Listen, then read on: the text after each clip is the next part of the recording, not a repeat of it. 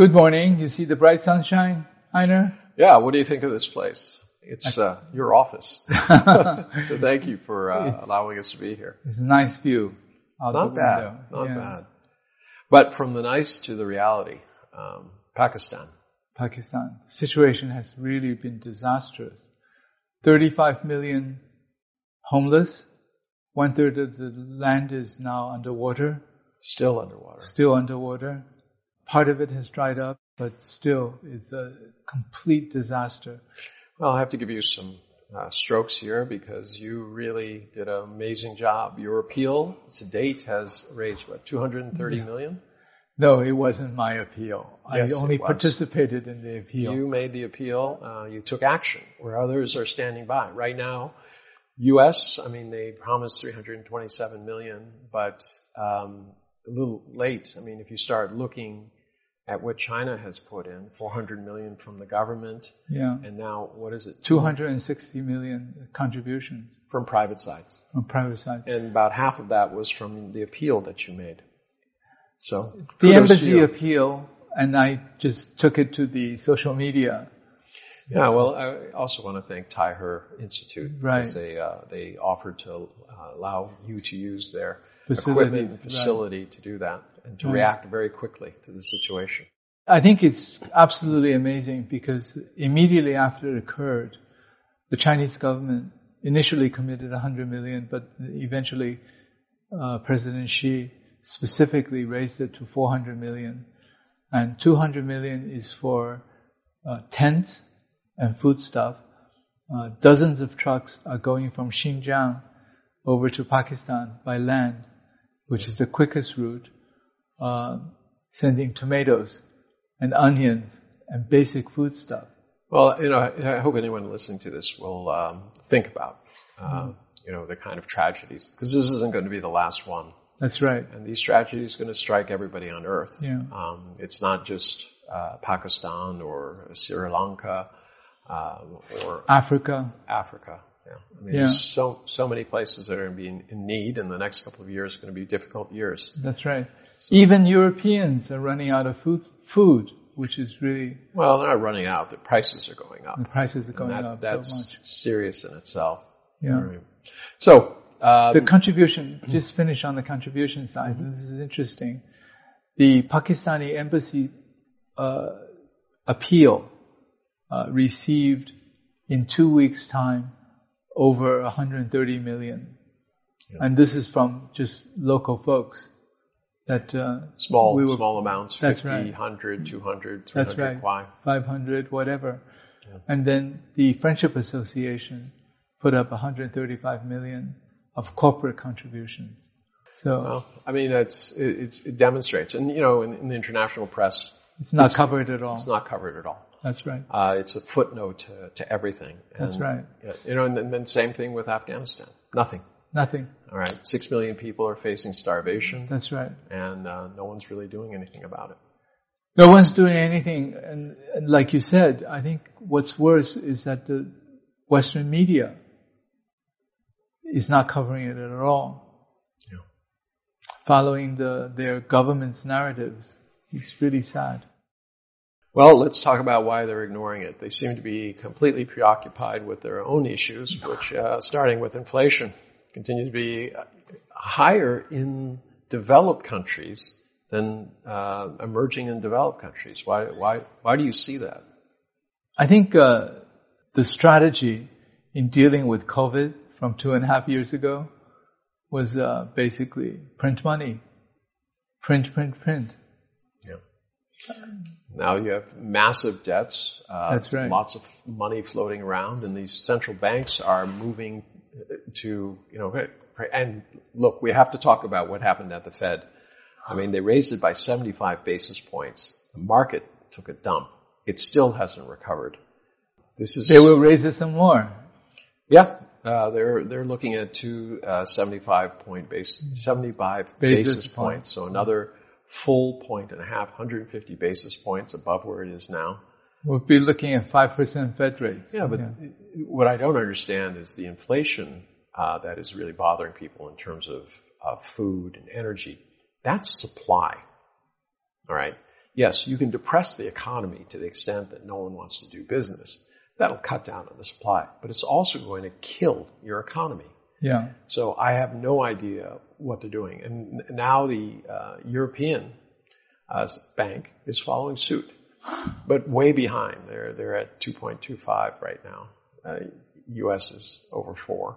So at, you know at, at this juncture, you know it's a race to raise rates, which will increase bond rates. And it's a race to go into a depression. Exactly. And uh, already we're seeing stagflation, low Yeah. economic activity followed by high increases in prices. It, it's not sustainable. It's suicidal. The Heritage Foundation came out with a study. Not your favorite institution. Well, this, yeah, well, it's a very, it's a very conservative group, very, very. and they were definitely trying to make political points by saying that uh, during um, Trump's time, uh, you know, real uh, real wages went up by four thousand U.S. dollars, and that since Biden has taken office, it's gone down by four thousand two hundred. But what that masks is the fact that all that printing of money it occurred. Where did it go? Where- no, and where did it come from? Trump. Trump. He was the one who signed those in. So, you know, it's kind of like uh, drinking and feeling good, and then the next morning having a hangover. So it's not all Joe Biden's fault, but he just does not seem to be in control of anything. This uh, midterm elections will be very interesting. Yeah, it's it still comes down this battle. Are you more concerned about inflation and your own interests, or do you care more about issues about division of the country, guns, abortion, Yeah. um, and Donald Trump? Come on, That's He's- right. He's he's who- we have to talk about him as a major issue here Yeah. Because he has just.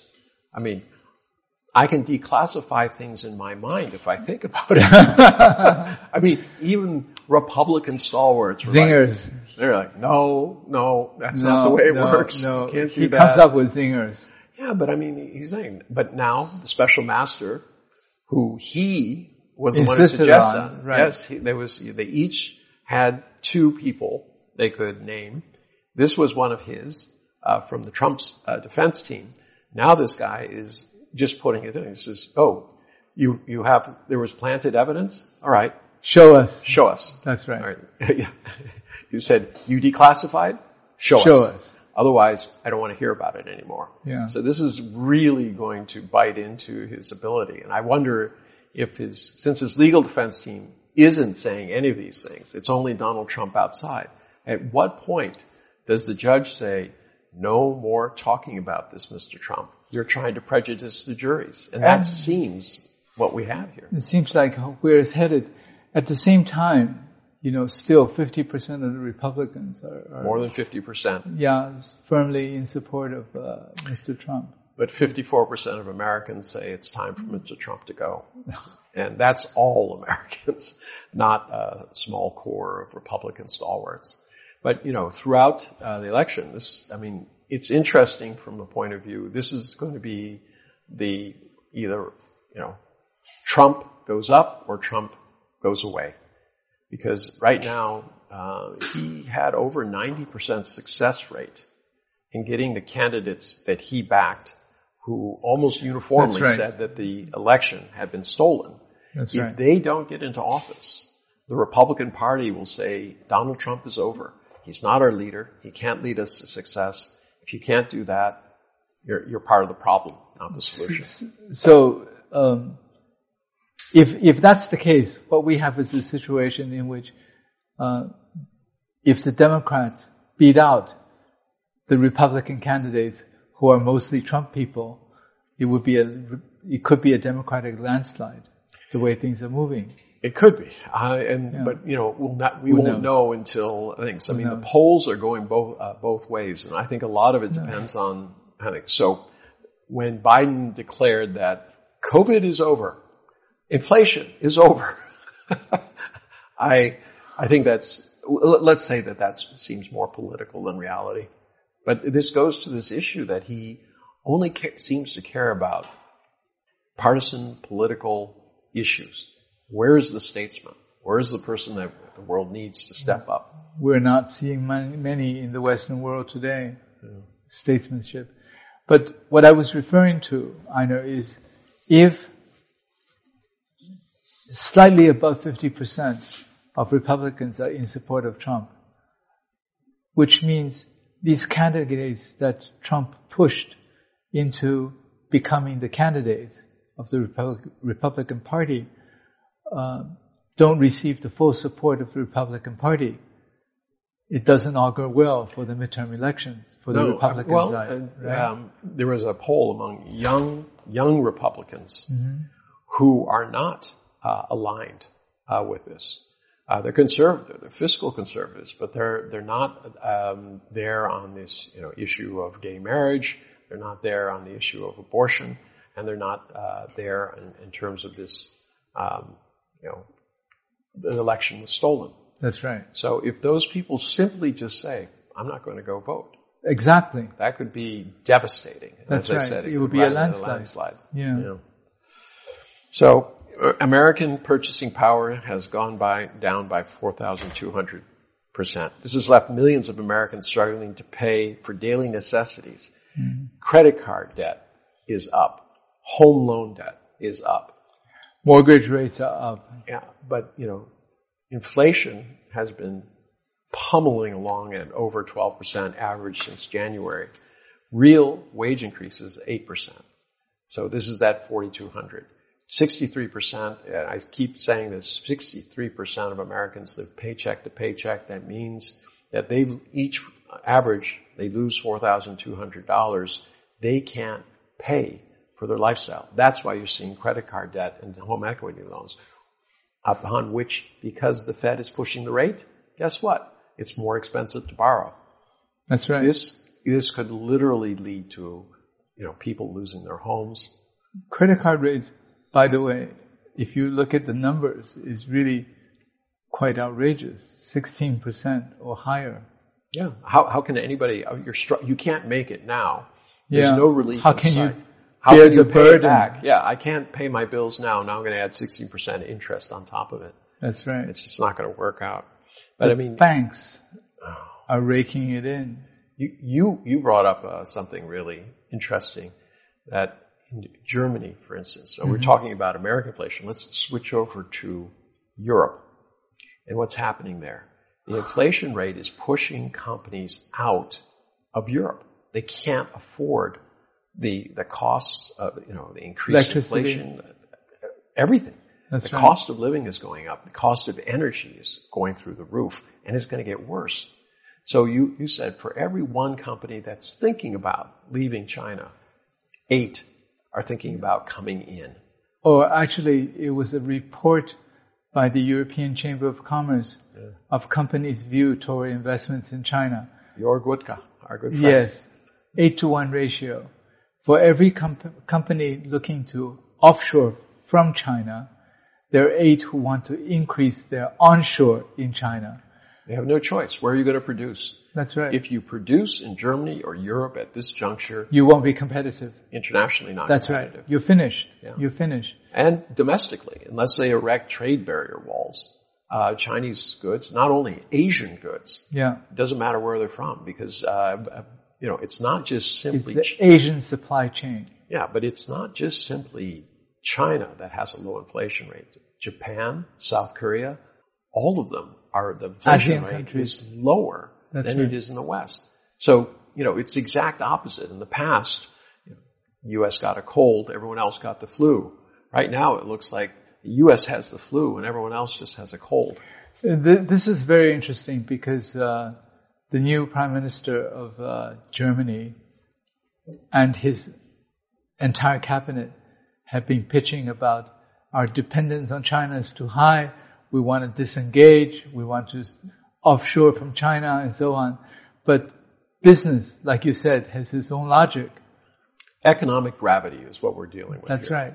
And the, those who think that they're going to change uh, the economic gravity, you know, historically, they're always proven wrong. What's can't do it. dangerous though, what's really dangerous is that they can't address the economic issue, so they start turning ideological and political. Yeah. And we've seen this even among German friends who appear in Beijing, you know, getting very uh, ideological in lecturing Chinese friends about, oh, the war in Ukraine, how can you? Yeah, but I mean, isn't it hypocritical when there's a war in Africa or in, in the Middle East or in the stands? It's Or kind of like even- it's, oh, go, go, go. You know, even, even worse than that, what else did, did NATO do? The bombing of Yugoslavia. No. Including the Chinese embassy in Yugoslavia, you know. Well, that was a complicated situation. That was a Very complicated. accident too. Well, yes, you always use two bunker bombs to take out a, a um, they said, they said it was uh, just a, uh, a warehouse. Yeah. I don't know why you need a bunker bomb to hit a warehouse. warehouse. Regular munitions would take care of it, but two bunker bombs Hmm. makes you kind of wonder Yeah. what the story is. But there, there was some issue about uh, stealth technology. A U.S. uh, plane had gone down, and I, I you know, somebody tried to But wasn't that also a war in Europe? a war in Europe. Yes, And this is their whole argument, the Germans. Oh, we can't take a war in Europe. And yeah, but we, but then why do you promote wars abroad? That's right. Why is it okay there? And I, I think there's a lot of, uh, of people in the global south who are kind of looking at um, Europe and saying, gee, it's okay when it's in my backyard, but what's in your backyard, then we have to choose. Aside from that hypocrisy, but I think there's also a sense of racism here, uh, in terms of against the global south, you know. If it's black people killing themselves, Black or brown or yellow, that's That's okay. right, that's That- that- okay. that's to be expected. yeah, White people killing white people. Oh that's my goodness. unacceptable. That's unacceptable. There's something must be clearly wrong in the Yeah. world.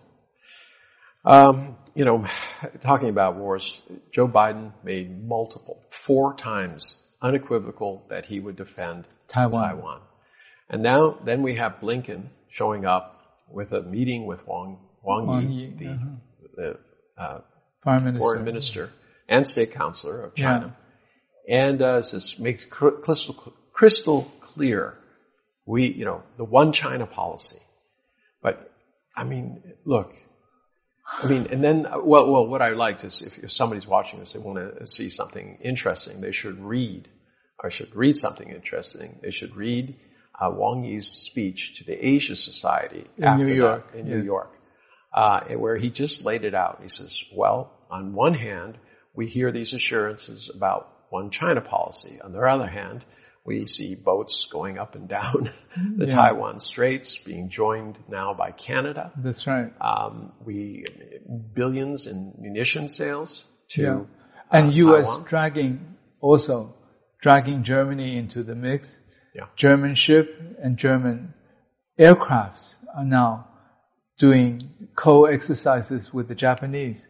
In, Yeah, but I was saying they, they don't have enough fuel yet. They can send fighter jets all the way to Japan. across the world, and you know, Yeah. uh, you know, at some point, This well, there was a brilliant, uh, interesting speech in the Bundestag.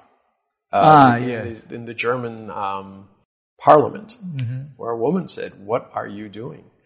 You know, you, we we cannot feed our people. We're not competitive. We're losing industry, and you're running around screaming about these ideological things, all right? Which you know, Not taking care of the people. yeah, I mean, Absolutely. What, what is government for? To take care of the people.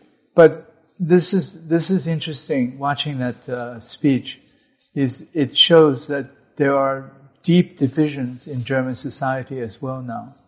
Well, those divisions Europe. are being echoed everywhere. I mean, we're, we're started looking at Italy. Big Oh, swing yes. to the right.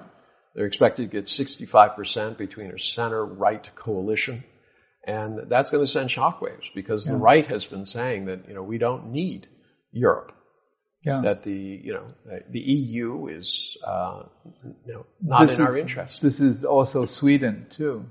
Yeah, there's, there's swing. But you, I, I think you're going to see that in a lot of countries. all over Europe. Yeah.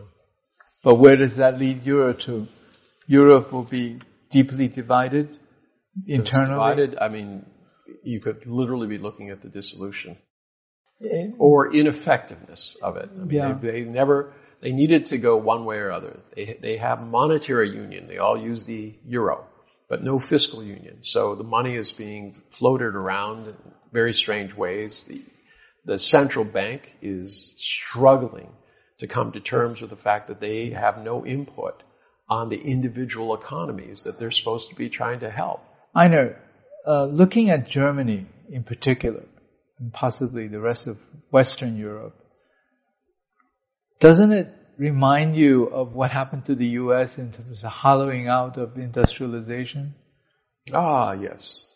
But in this particular case, it's the U.S. who's saying onshoring. Send, send to the U.S.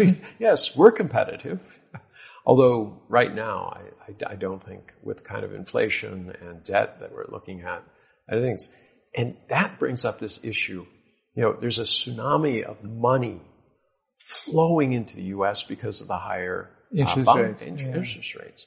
But at a certain point, if uh, confidence in the U.S. economy goes down, or even flickers, there's flickers. You could see a massive outpouring, and that would be catastrophic because, ironically, if it starts pouring out, interest rates go up. Mm-hmm. Why? Because the U.S. has to float its debt. Yeah. All right. Right now, it's okay because they're they're taking inflation dollars and paying off past debts. But as soon as that's that that point is over, they're going to be in a situation where a lot more of the federal budget is going to be going to pay debt service. Okay. What happens when it starts to flow out? The question is going to be, where is it going to flow to?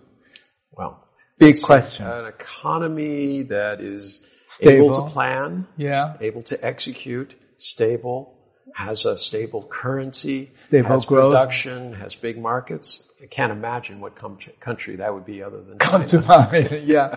Because I was thinking that you, you, certainly wouldn't move to Europe because European no. Is not competitive. There's no question. Uh, UK also is collapsing. Japan, there are issues. We, we, we, we can't just gloss over that. I mean, astounding. Liz Truss, I mean, just saying, we're going to invent money to pay off people's bills. She clearly has no plan. I mean, stalwarts are coming out. And she's gotten a big raspberry from everybody, including the, the royal family who were not very interested in having her around on That's the right. goodwill tour. So Europe is really out of the question in terms of flow of capital. I think it's going to be Asia ex Japan and Korea. Depends on whether or not Korea integrates itself further into the Asian economy. Um, Japan, the situation is really quite dire. I saw it hit 146 yen to the dollar. And even the Japanese central bank, which never does this, had to intervene in the currency markets. Well, what else are they going to do? I mean, they're they're, they're no really choice. being killed, and they have a they have the largest amount of U.S. denominated debt. I mean, in theory, that's helping them because they're a holder of these treasuries, but they're at lower rates. Yeah. So at this time, um, if you buy now, well, it looks good, but if you're trying to offload, you know, old treasuries and things like that at low low rates, uh, you're underwater. That's right. And that's not a situation they can stand for very long something we talked about before, Japan, in addition to Germany, Japan and Korea for the last six months have been running trade deficit. These are major manufacturing centers. They're running trade deficit, but China is running a trade surplus. And a large, ASEAN countries large trade surplus. Very large. and most of the ASEAN countries are also doing quite well relatively. Yeah, but this is that economic shift, but it just, I mean, yeah. it's not just to the east. It's away from developed countries towards emerging and developing countries in terms of, of, of overall growth rates. Unfortunately, I do think that the drop in global demand is going to start hurting uh, a lot of countries very hard, especially those who don't have the manufacturing, they don't have um, uh, currency reserves. That's right. They're going to be in tough shape. No supply chain. No. And no markets. Yeah. What'd you think? Of, you mentioned South Korea. What'd you think of that thing where they caught him on a hot mic and then tried to explain it away? Oh no, I wasn't talking about Americans. I was talking about uh, uh, South Korea. But for some reason, in that sentence, he kept mentioning Biden. That's right. so I don't know if there's a Biden in South Korea. Biden and uh, the American Congress.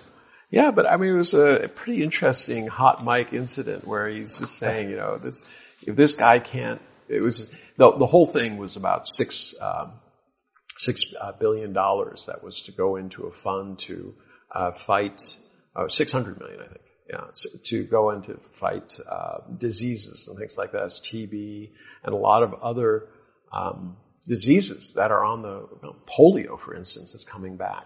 TB, measles, uh, Ebola, all of these things are coming back. So, you know, people have been lulled into this sense that, oh, once COVID is over, we go back to normal. No.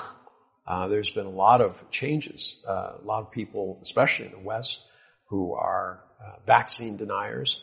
So mm. they don't take the regular vaccine. They don't want the polio vaccine. They don't want their children to have the measles, mumps, all of these things.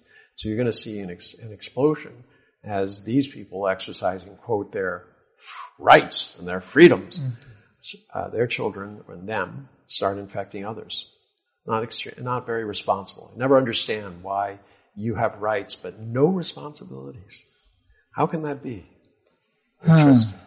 You saw that there was a new video showing fake Trump electors spent hours inside the Georgia elections office the day it was breached uh, you know, going over machines, quote, checking them checking and things them. like that. And then there are machines that are showing up on eBay, which you, you, you can't, they're not sold to the public. So there's real questions uh, about what is happening here. To the electoral process. So I think that Donald Trump is right. I think that there was manipulation of the election process. Only it was by Republicans. By Trump's side. yes, yes. by Trump's side. That's right. Uh, I'm still going back. Trump telling Sean Hannity on Fox News that you can declassify something if you think about it. That's really a bridge too far. I can do it. Yeah, I can do it. I, I got the magic right here. That's right. Meanwhile, his legal troubles are just compounding. This, How about the New York cases?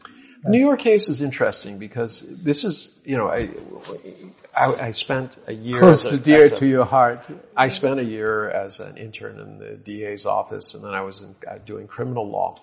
These are the kind of cases that prosecutors love. Why? Because you don't need a witness other than the somebody who keeps the records. And they get on the stand and they say, you know, here's these papers. Are, did you receive these papers? Yes.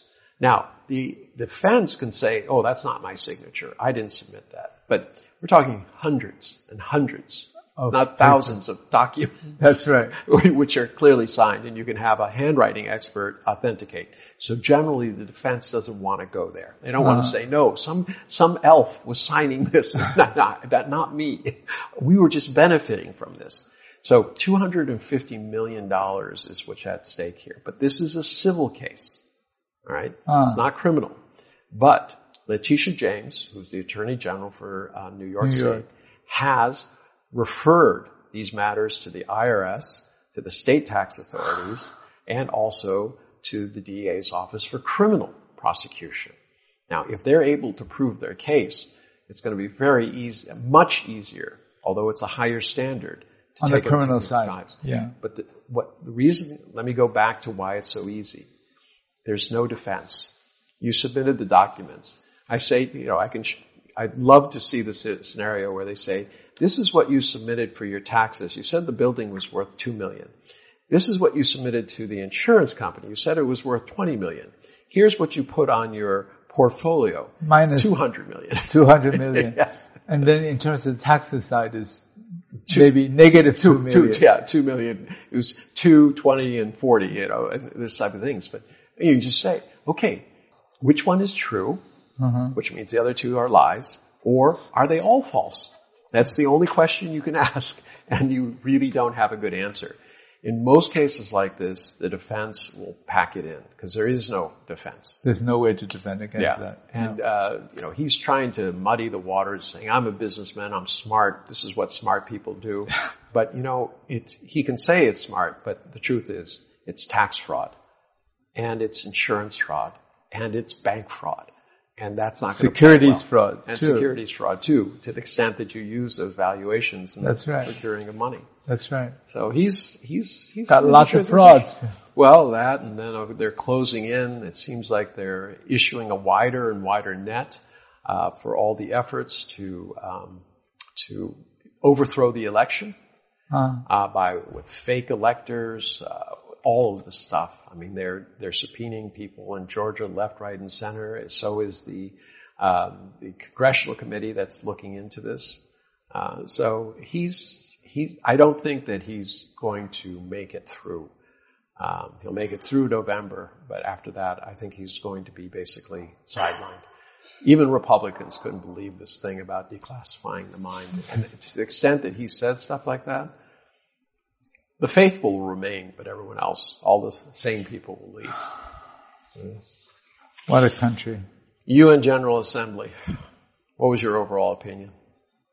I think UN is in trouble. Yeah. Well, you spent years there. 15 years. 15 and years. it was moving in that direction. I think it's been become quite politicized. I think the General Assembly uh, used to be a place where people promoted what is correct or what is ideologically correct.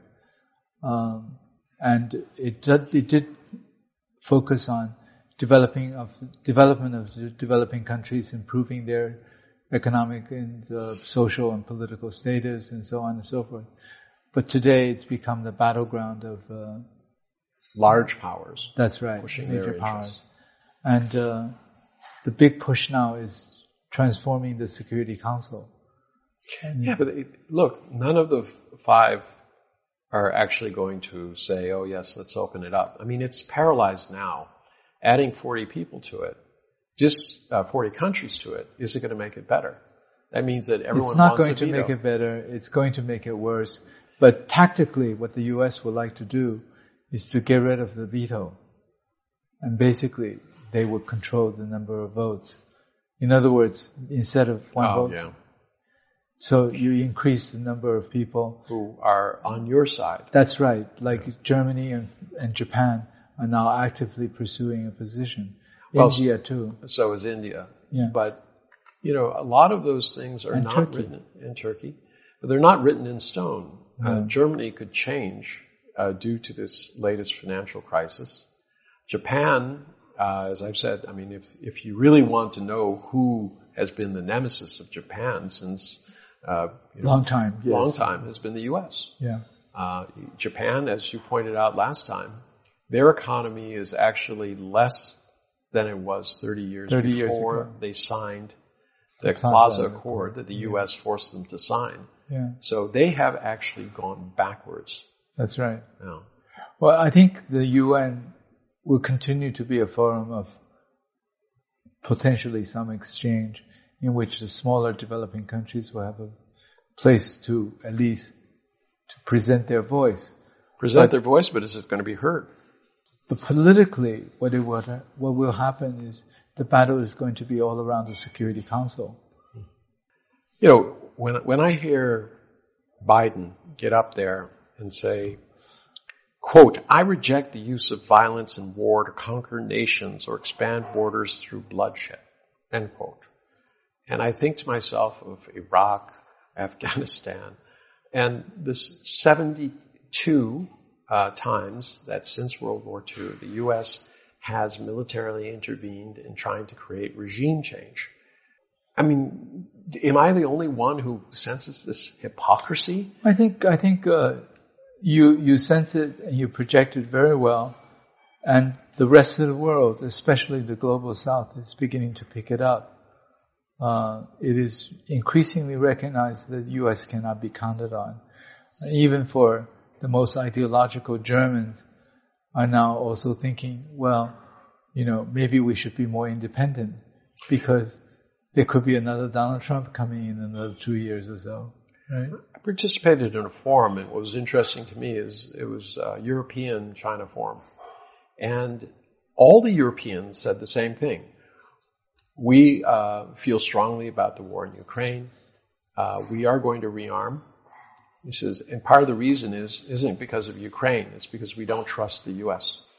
And they all said that, and I, I was kind of taken aback because it always seems like the EU is backing the U.S. plan.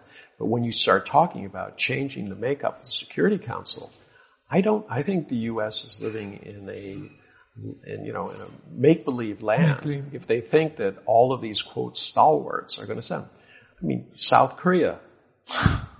They have some real problems. All South Korean e- electric vehicles cannot be sold, or I shouldn't, they can be sold, but there will be no um, tax abatement. Tax tax abatement. They don't qualify. In fact, no company does. But I mean, it's you know they're looking at this and the Chips Act, which is trying to put their chip business out of business. Mm-hmm. I mean, I don't think they see this as terribly friendly. No, it's 35% of their GDP yeah, that Americans are trying to get out of the business. It's, yeah, exactly. It's absurd. And, and, but it's, it's just, and, and then you have, you know, and this is a quote, as we man, from Joe Biden, as we manage shifting geopolitical trends, the United States will conduct itself as a reasonable leader. We do not see conflict. We do not seek Cold War. We do not ask any nation to choose between the United States or any other partner. How can he say that with a straight face? I mean, we saw a week and a half ago Linda Greenfield going down to South Africa, going around saying, you with us or against us? That's right. And then that brilliant speech by the South African, African uh, foreign, foreign minister, minister saying, we don't you know, you're not going to force us to make these, uh, these. Uh, not you, Mr. Yeah, Blinken. Not you, Mr. Blinken, but others. Others. Others, other officials. Other officials. Linda Greenfield, two days early, Yes. Choose or not. But I mean, why have we gotten to the point where it's post, so much post-truth, post-hypocrisy, that leaders get up and just arbitrarily say things that make no sense, that aren't true? I mean, U.S. is but I know. always in conflict. There hasn't been a day. That's right. What we're addressing now, what we're addressing now is something that actually became very blatant during Donald Trump days. Hmm. Because he was just shoot out of his mouth, anything goes. Yeah, but I mean, uh, Biden, I, I don't know what's coming out of his mouth. It just seems kind of strange. I mean, in his case, it's more a softer tone, the same stuff. He hasn't changed anything. Same hypocrisy, same lies. Oh, speaking of uh, lies and, and uh, hypocrisy, you know about this. This uh, Palestinian friend of ours. Mm-hmm. Yes. He said, uh, "This is." I, I thought it was just brilliant. You know, we Palestinians are Islamic.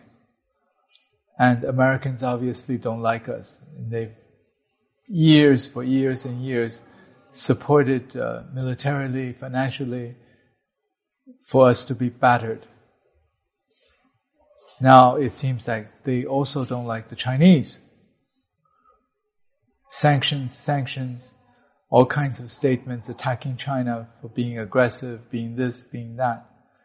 So they don't like Islamic people, they don't like Chinese people, but you put the two together in a Uyghur. they love them. Well, they care. they really care so yes. much. They don't care about Palestinians. They don't care about Chinese, Chinese. but they love Muslim Chinese. I, that's, that's, right. That's interesting. You know, Biden also said that uh, he's going to go to the G20. It's not clear what he's going to do there. But then he's meet with Mr. Putin. yeah, that would be interesting. Well, that would be a positive step if it, yeah. if it did happen. I don't think so. But now he's going to skip APEC, and he's he's, he's sending his trusty vice president, oh. Kamala Harris. She's going to go there. She's going to fly the flag.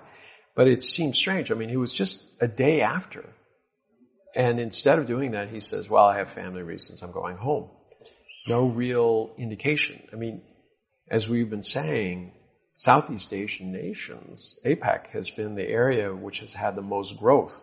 I would think that if I'm a nation who's having economic problems, I might be interested in paying attention to a very, very important group.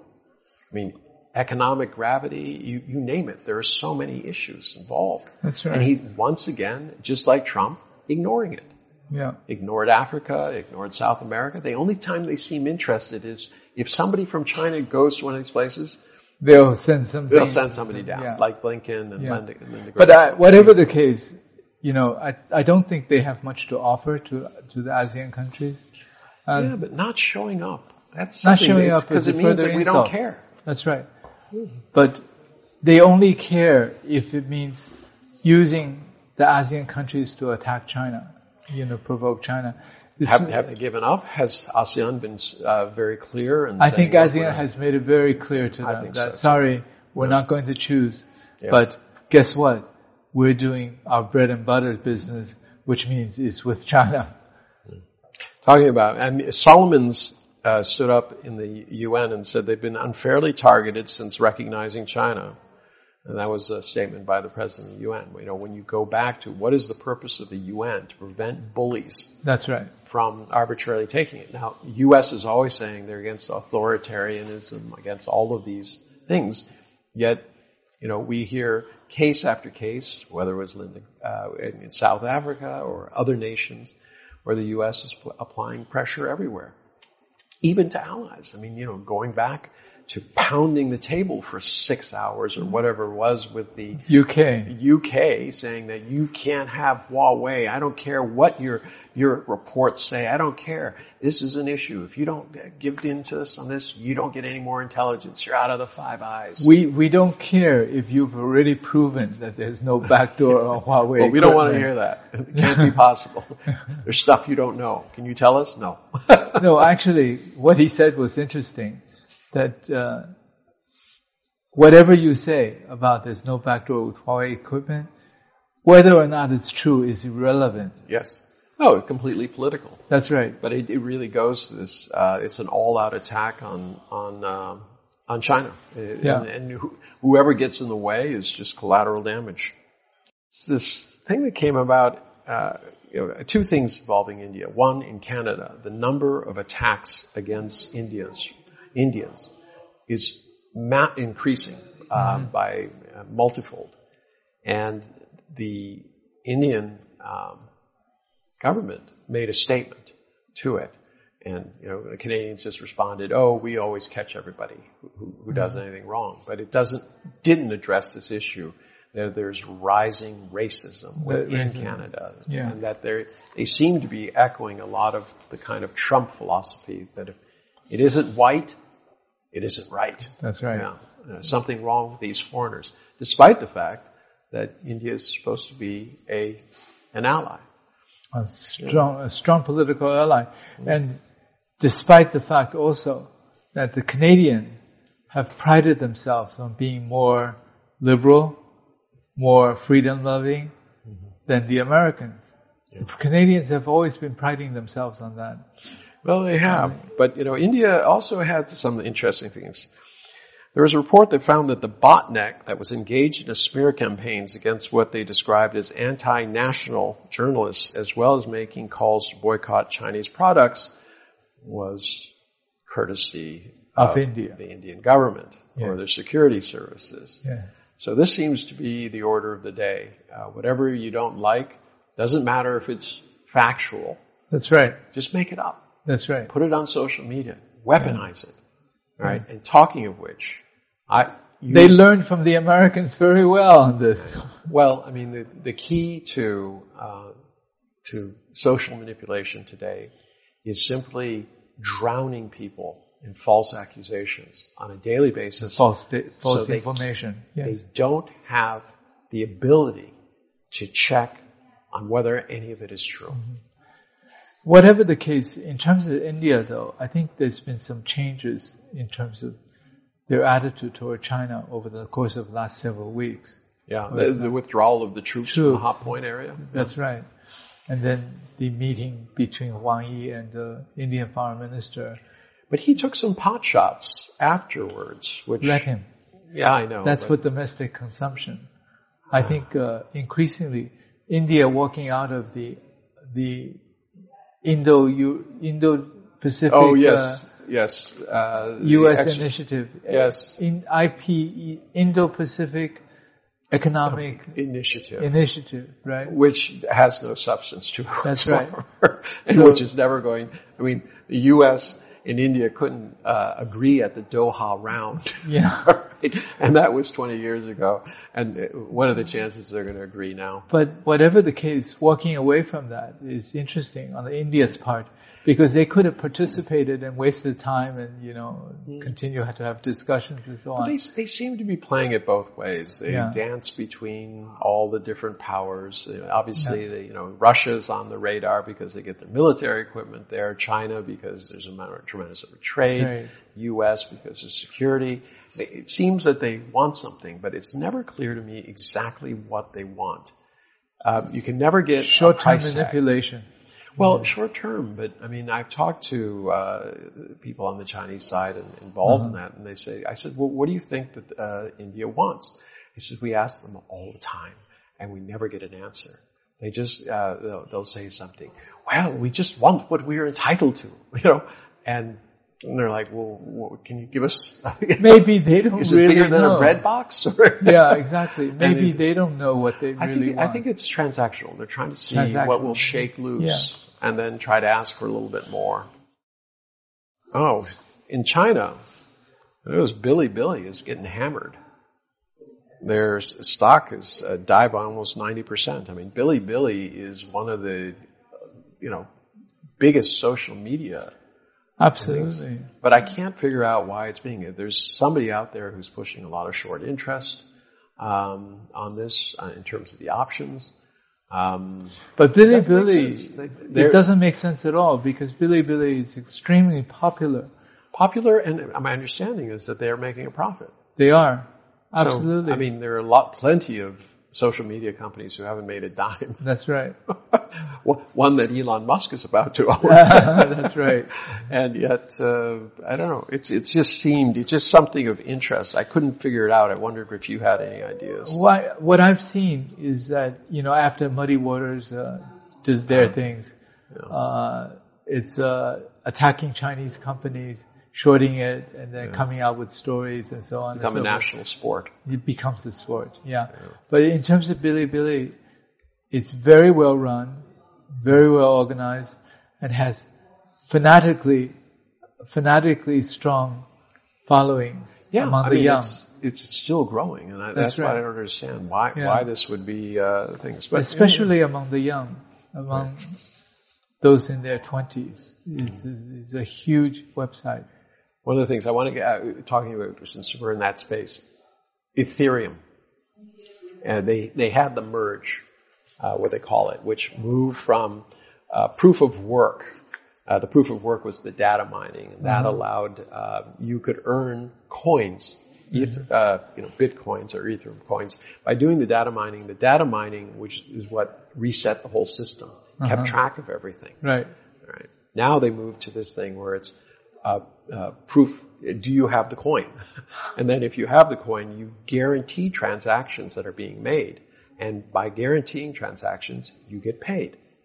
Right? They're obviously just starting out, uh, but now the SEC has You are a security. you're a security because what you're guaranteeing. That's right. So all of these things have to be, you know, subject to our. SEC regulations. Yeah, but also I think it does away with the anonymous factor. So despite that, I think they can get through the SEC stuff because it's simply disclosure and filing, and it actually brings some order because you know who's guaranteeing it. It's not just simply they have coins, but you know, do you want to really be gu- being guaranteed by a by a, a you know a uh, South American drug dealer? That's right. Because what happens here is that it takes away the anonymous element of it.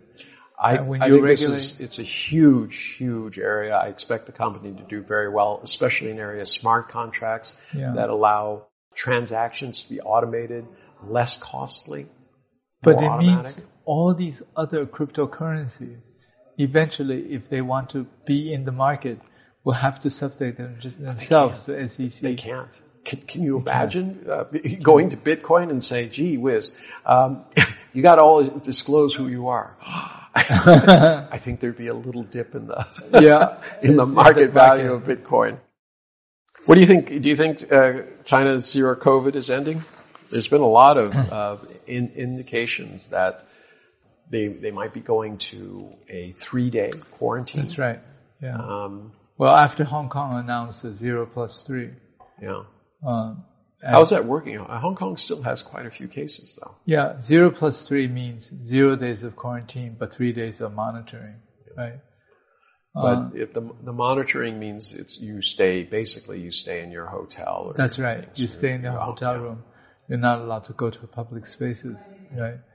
Uh, I think increasingly it's possible to identify the risk basis of, Yeah. They have a tremendous amount of data. yeah, Well, it'll, I mean, it'll be a very welcome thing, but when that happens, there's going to be an incredible mad rush of everybody who can in China going somewhere outside of China. Yeah. That'll be interesting to see. I was lo- talking to somebody in the airline industry and they just said, well, you know, there's ups and downs and things like that. Pilot strikes, airline strikes, staff strikes, you mm-hmm. know, all of these things. And of course they downsized. So now, all of a sudden, they're going to have this huge demand. Uh, that should do pretty well for the air, airline industries in the short term. Let's see how long it lasts. the V-shaped re- response to this. Yeah, but they won't be able to uh, supply. It's not like you can just lay on That's right. aircraft. That's right. They have that's to be right. upkept. They have all sorts of inspections. It Yeah, there are all kinds of problems with that. Even in, at uh, management of airports are having problems because of staff shortages. Yeah. Yeah, How are things going in Macau? You, you know a lot about them. dramatically bad. Yeah, I the think. gambling is way down. Yeah, gambling is way down for a variety of reasons. You know, because central government is very, very keen on suppressing uh, the gambling instinct of the Chinese. Well, I don't know if it's gambling instinct or is it uh, Money laundering. Money laundering instinct. Yes. yes, capital flight and so on and so Yeah. forth. That's what Well, um, I- Macau has know. been used for. But I think uh, Macau has to do something because it has to get out of the easy life, the easy good life of gambling and just collect. They have to have a real economy. They That's can't right, depend real on stuff. being an extension of the Las Vegas But it's Strip. quite difficult for them because they don't have the talent and the personnel that's necessary. Yeah, but they're part of mainland China. I mean, the talent and everything is Readily right available. Readily available. What we found in terms of, you know, trying to set up the green exchange in Macau and also RMB bond trading and so on and so forth is talented people don't want to move to Macau. Which is odd. It's a, it's, it's, I mean, everyone will move to Hong Kong. This is what, five miles away? That's right. Yeah. But they don't want to go to, they don't want to go to Macau. Mm-hmm. I think for several reasons. One is the people, people in Macau are so used to the easy life. There Yeah. not very strong enthusiasm and work ethic to really but- go with it. But they are creating areas that will be considered part of Macau on the mainland. That's right. And those, uh, you know, Are, you're, are you're crossing a la- land border. It'll be populated probably by people not from Macau, but That's from right. outside. From So they can take advantage of Macau's international position, um, but not have to pay the high fees associated with living hopefully, hopefully that helps. I hope so too. Uh, Okay. Global South. Lula seems to be gaining on uh, Bolsonaro. Any calls on that election? I think Lula is going to win. He's going to win. Yeah, Yeah. but then there's going to be a Trump-style pushback by Bolsonaro, Bolsonaro, who insists that I told you it was rigged because I didn't win. you know, it, you you start with a conclusion, and then everything that contradicts that is obviously a lie or a conspiracy. I mean, this Well, seems to be the Uh, actually, for Joe Biden, either one, neither one is very, very favorable no. for the U.S. Well, I don't. I don't have to think about it in terms of the U.S., but in terms of, of Brazil itself, I mean, they, they need to return to some sort of stable leadership, yeah. you know, uh, normal international relations and things Yeah. like that. The economy is doing well. The Brazilian economy is doing very well because they export a lot of things that people all over the world want. Yeah. No, they, they have materials, energy. They have food, uh, lots of food stuff. lots of food Yeah. stuff. Although they they did have some problems this year Mm-hmm. um, uh, with the climate change issues. And the other thing that uh, they had problems with, which a Brazilian official told us, you remember, is getting fertilizers from Russia. Well, it's, it's not. It's because so much a component of it is uh, associated with, uh, no, is gotten from uh, petroleum. Yeah. Uh, it's not only shortage, but it's also supply. I mean, Yeah. the cost. I mean, it's really going up. Is, Yeah. you know, is, if oil's going up, why should I convert it into fertilizer? I can That's get right. more money by selling, the Selling oil without the hassle. yeah. So, I mean, it's a double whammy that's going to affect everything. Ecuador reaches deal with China to restructure debt. Haven't heard anything about it on the international press. That's right.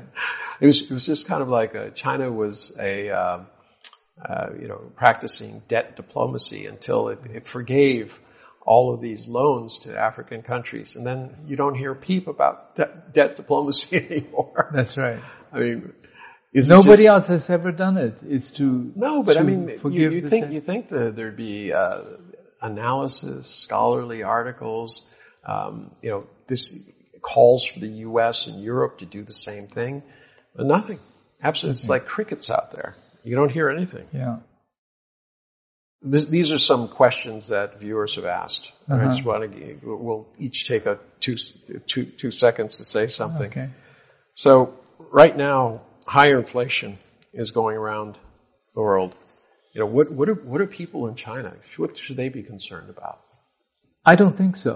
I think that people in China are quite comfortable with the way the economy, the financial side of it, the monetary side of it is. There will be further stimulus from the Chinese government, and there probably will not be inflationary pressures in China. It's been become very clear. The, the Two newest, point five percent, right? yeah, and the, the newest uh, jobs report in China actually signaled that there's That's been right. an increase. That's right. so which, or- which I mean, it's that confidence that's Yeah. going forward.